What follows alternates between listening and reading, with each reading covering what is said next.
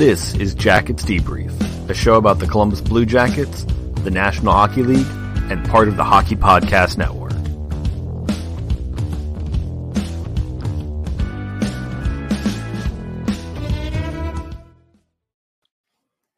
Welcome to the show this week, everybody. Uh, it is the first episode of our second season on the Hockey Podcast Network. For those of you who've been listening to the show for a long time, you know I've been doing it longer than that.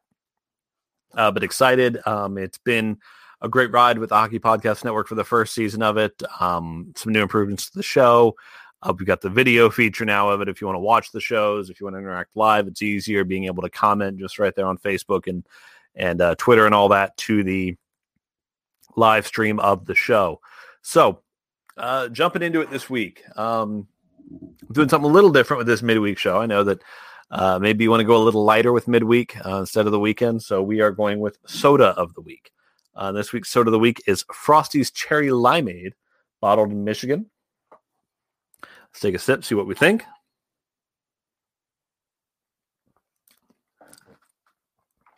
That's really good. I think the lime flavor. The lime flavor I'm tasting more, or the cherry more?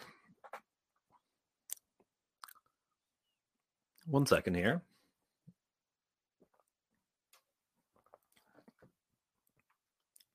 All right, that tastes like a melted icy. Um, trying to think about what's a. Comp- I'd almost taste almost like that Code Red Mountain Dew. I don't remember if, if they still make that. I don't buy a lot of Mountain Dew, so I'm not real sure, but it, it tastes a lot like that. Um, uh, a nice, a very sweet flavor. It, it it's pretty good. Uh, I mean, it's not my favorite soda I've ever had, but it's pretty good. I'm I'm I'm enjoying it. It's uh, I'll be enjoying it throughout the show here this week. But yeah, jumping into it here. Um, jumping into the big news of the week. Last week, one of the big stories was we had a lot of Blue Jackets with COVID. Uh, we didn't know exactly how many. We knew it was a few. This week, they've reopened the facilities. Um, we know players who had have it, who did have it, are now back in the facilities working out. The team did not comment on who it, who it was that had it which makes sense. Um, I made my, my feelings on that last week's show. Just that if it doesn't affect them not playing a game, it, it's none of my business. One, once they're playing a game, there's some newsworthiness to who had it and who didn't. But if they're not playing a game, no big deal. Now, the thing that I found, I mean, there there was some interesting quotes from the dispatch about it. Um, the uh, the quote from Nick Foligno that I found good is uh, this is a real thing, Foligno said. You can't hide from it. It doesn't discriminate discriminate against anybody. And I think we've got a good dose of that as an organization. But I think everyone handled it really well. It also makes you realize there's only so much you can do. There's a lot of stuff out of your control, especially during a pandemic. So you just learn to control what you can and look for better days. Uh, this is the second. I mean, obviously, the other big story that happened this week was Ohio State had a game canceled because so many players started uh, either testing positive or, or things like that. I don't think there were many people with symptoms, but those positive tests are the concern because you don't want to spread the virus. Where Foligno's quote of "there's only so much you can control" makes a lot of sense here is if you've been following it and being in Ohio and I've been following it, Franklin County has got a lot of spread going on, just a ton, and it's causing issues. Um, I mean, they, uh, my indication probably at this point is probably the players didn't even get it from like. I mean, maybe once one of them had it, they spread it to others, but y- this is community spread at this point. Uh, it's a concern. I mean, we've seen what other sports have happened with. I mean, today there was a football game on a Wednesday afternoon because the Ravens and the Steelers had to keep delaying a game that was happening on Thanksgiving. Uh, I, it was it was funny during the during the broadcast of that football game it was mentioned that this was the end of the longest game week in NFL history because it started at noon on Thursday and the last game was starting at 3:30 p.m. or 3:40 p.m.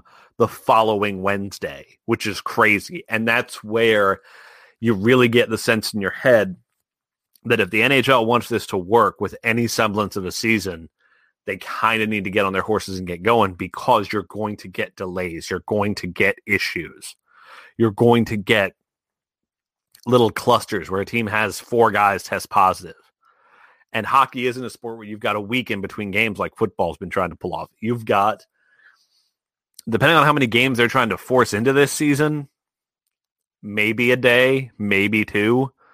I mean, unless you go down to a 48 game season and say we can go all the way till July 15th, finishing the season.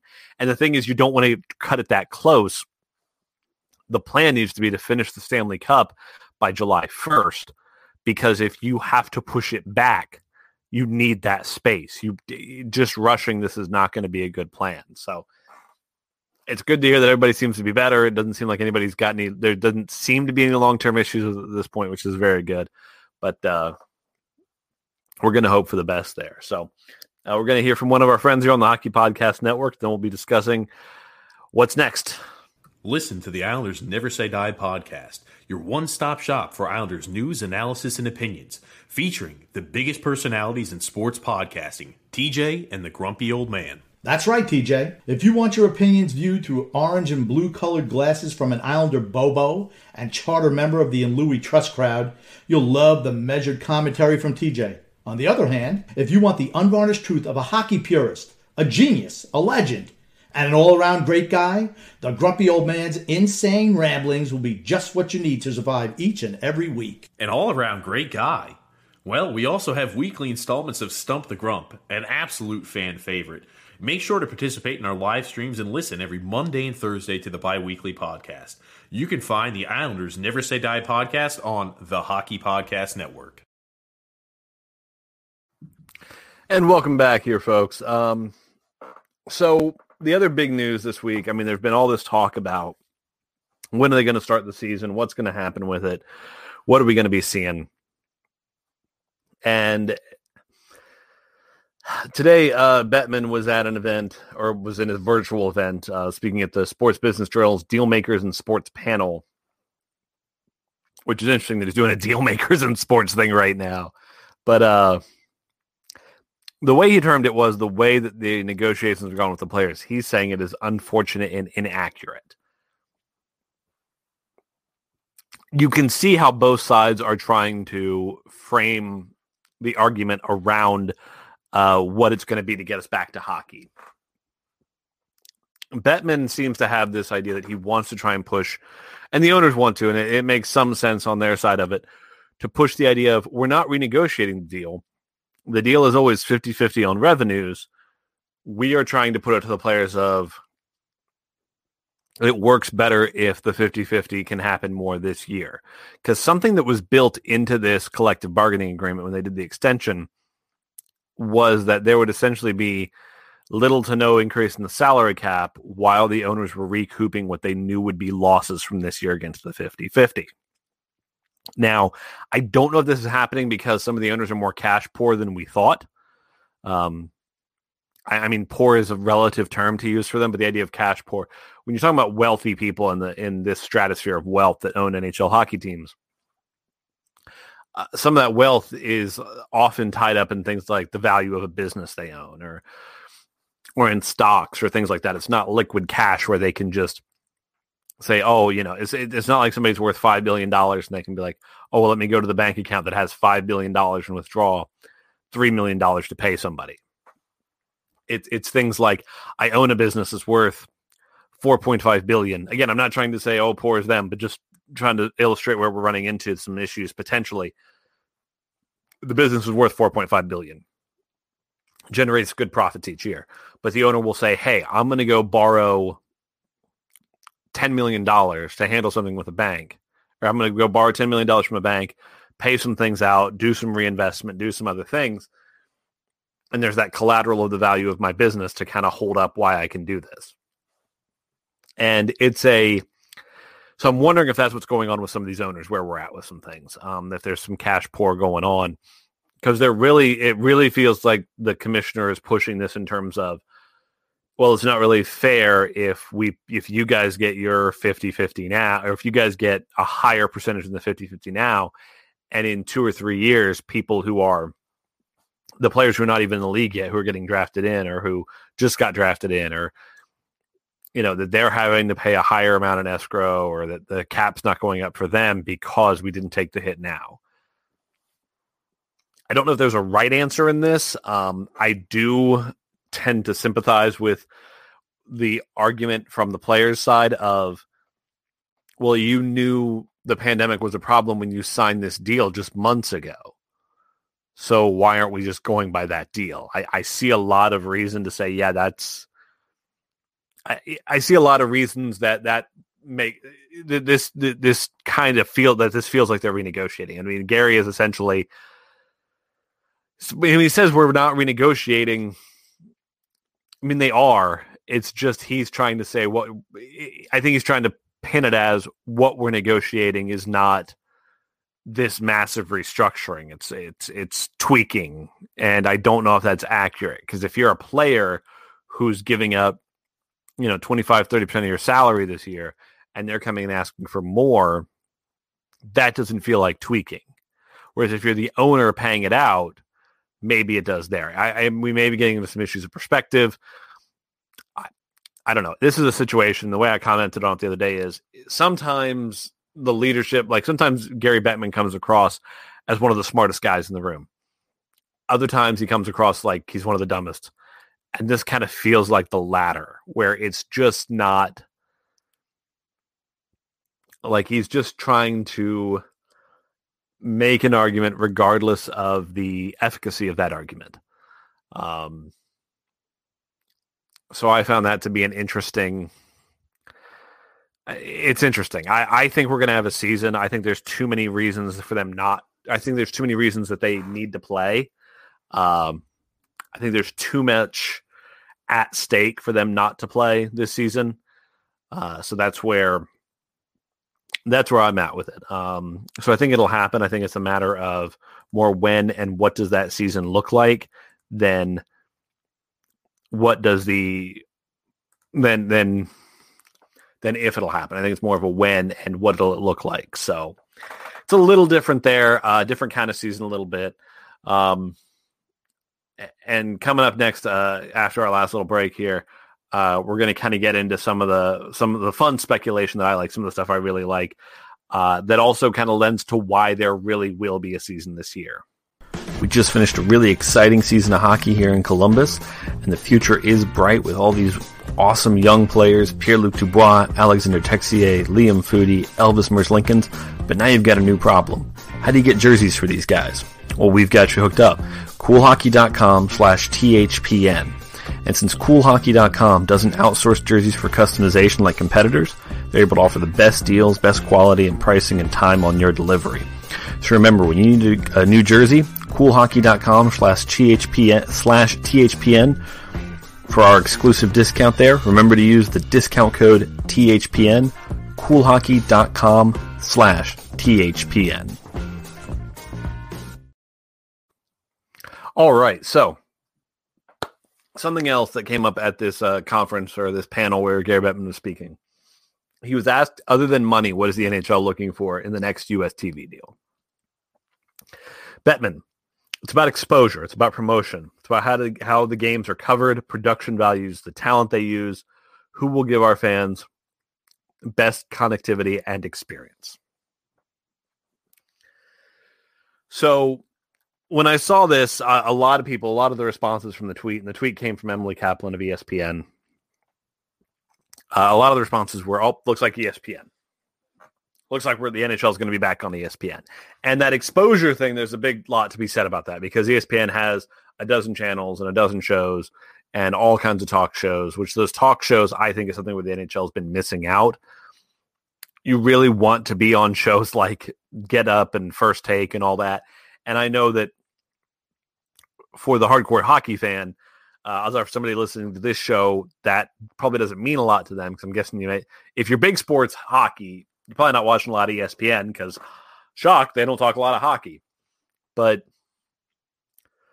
what those shows do and what ESPN radio does and what ESPN the website does is uh, the right term I can think of is paper of record. Um, this is a concept that's kind of getting away in the modern age, but for a long time, the New York Times was considered the paper of record, meaning that it kind of set the precedent for the day.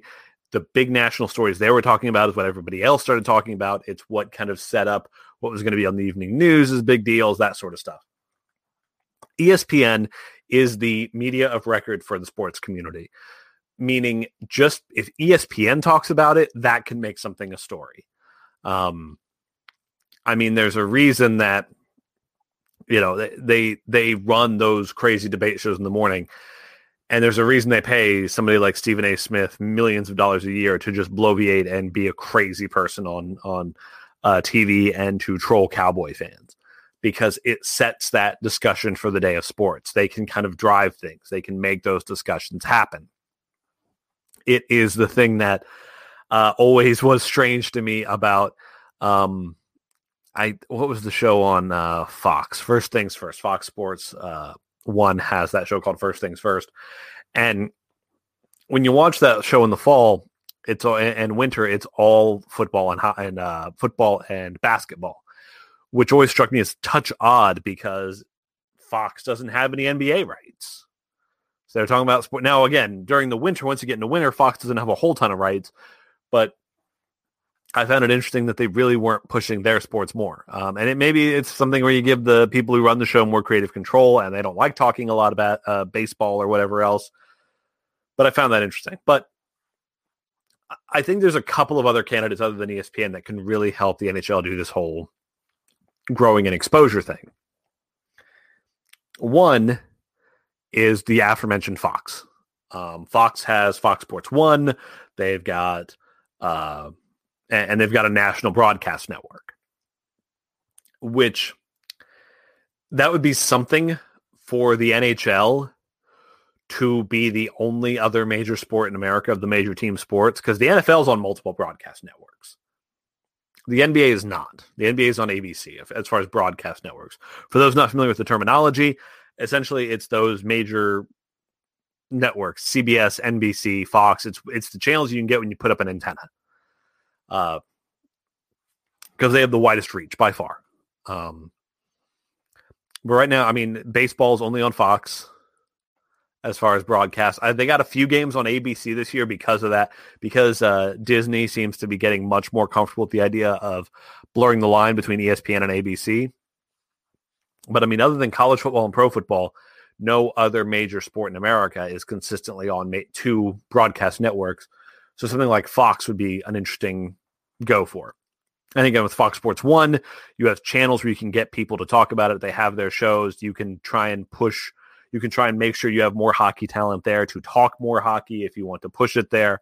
Um, I doubt you're going to start getting a lot of hockey takes from Colin Cowherd, but I could see him, you know, with he's a corporate dude, and I can see if the bosses at Fox say, hey, let's get some more hockey guests on your show that could be something. And Colin Cowherd, for as much as he can be annoying and as much as he can be kind of an idiot, he is um he can make conversation happen. And that's something the NHL would want. Other network I would look at CBS. Um, CBS is lo- losing SEC football. So that's their major college football contract they're losing. Uh, they've got what is it? I think they've got like Mountain West football or something, and they put that on CBS Sports Network. But if you're the NHL, and if CBS says to you, "Hey, we want we want the broadcast rights," now from the NHL, CBS only works under one condition it can't be really like NBC where most of the games are on their sports network because CBS Sports Network I think is lesser known than NBC Sports Network. So, yeah. Now you could do like a game a week maybe on that CBS Sports Network, as long as you had NHL content on CBS Sports Network, uh, that CBS Sports HQ, that website that's just constantly streaming and showing stuff, and one game a week during the regular season on the broadcast network because that's the thing. If you can get those broadcast networks growing more, that's going to be helpful to the NHL. Um, that's going to be big. Now, also as far as this promotion and whatnot, maybe we're seeing a streaming partner come in. I imagine if you're doing a streaming partner, you're kind of going the NFL route where you're kind of putting it in tandem with a TV deal. Um, maybe something where like if let's say Fox Sports gets it. When Fox Sports does their, if they do say they do one game uh, a week on the broadcast, and then they do one game a week on Fox Sports One, if that was also tied into a deal with Twitch or something, that may make some level of sense, kind of the same way the NFL is doing it. I don't really see the idea of going to, oh, we're going to have an, ex- I mean, maybe you do like an exclusive like Twitch game of the week or something. And it would just, that would probably be something more akin to what they've done with uh, Twitter in the past, where it's just taking a local team stream and sticking it out there. That would make some level of sense to me. But, uh, but yeah, I mean, there's a lot of possibilities here. But the big thing right now, anyway, for us, because this carrot's out there, of going and getting the new TV deal. That's one of the main reasons there will be a season this year. I would be stunned if there wasn't because this is the last year of the NBC deal. I don't think the NA, the NHL, I don't think they want a lame duck year on NBC where they still have a year on NBC and they're going to go somewhere else. Now, I'm almost assuming that the next deal NBC is going to be a part of and there will be a second network. The question is who's going to be the second network? But either way, um, I just that I don't see the NHL owners, especially with all the money they're going to have to recover after this season, saying, "Hey, let's delay that that big payday," because they're expecting. I mean, right now they make I think it's like two hundred million dollars a year from the NBC deal right now, I think the estimates are we're going to be seeing them triple their and their TV revenue in the states. I think it was higher before the pandemic. I don't think the pandemic is going to destroy that number, but I think it'll probably bring it down a touch. But to go from 20 million to 60 million would be massive. I mean, to put that into perspective, right now, uh, between the 31 teams, 20 million a year gets you about $645,000 a year, which isn't nothing, but I mean, it's uh oh no, I'm sorry, I did that math wrong. If it's $200 million a year, yeah, divided by 31 teams, so 6.45 million a year. So not bad. Um, it, it pays one higher salary on your team. So that's not bad at all. But if on the new deal you're at 600 million, that's divided by the 32 teams, you're talking 18.75 million a year per team in this TV deal. That would be huge. I mean, that's big. That's the kind of thing where you can start earning back some of this money you've lost in the pandemic. Uh, so that's huge. I mean, because they're talking about this year, they're going to be 300 million short. Well, if the next TV deal starting next year gets them 400 million more, and they can keep the cap flat, the owners can make back everything they've lost this year next year, which again is silly to me. Why it, you don't want to delay a season over this? If they're trying to run a deal with the players, fine. But if you're dumb enough to let this delay the start of your season, I think that's the big mistake there. I think you take your lumps, you borrow money to make it through this year, and you get that big TV deal, and that's where you start making your money back. So that's my view. Uh, that's where I think they need to go with it here. Thank you guys very much for watching this week or listening or whatever you're doing. Uh, again, two shows a week now. We're going to have them if you're watching the podcast, if you're listening to the podcast when it just comes up in your feed, uh, Monday morning and Thursday morning. And the uh, if you're watching us on Facebook or YouTube, uh, Sunday night and Wednesday nights are when the shows are going to be on right around eight o'clock. So thank you guys very much for watching. Thank you for listening and let's go Jackets. Please subscribe to the show, follow us on Twitter at Jackets Debrief, and thank you for listening.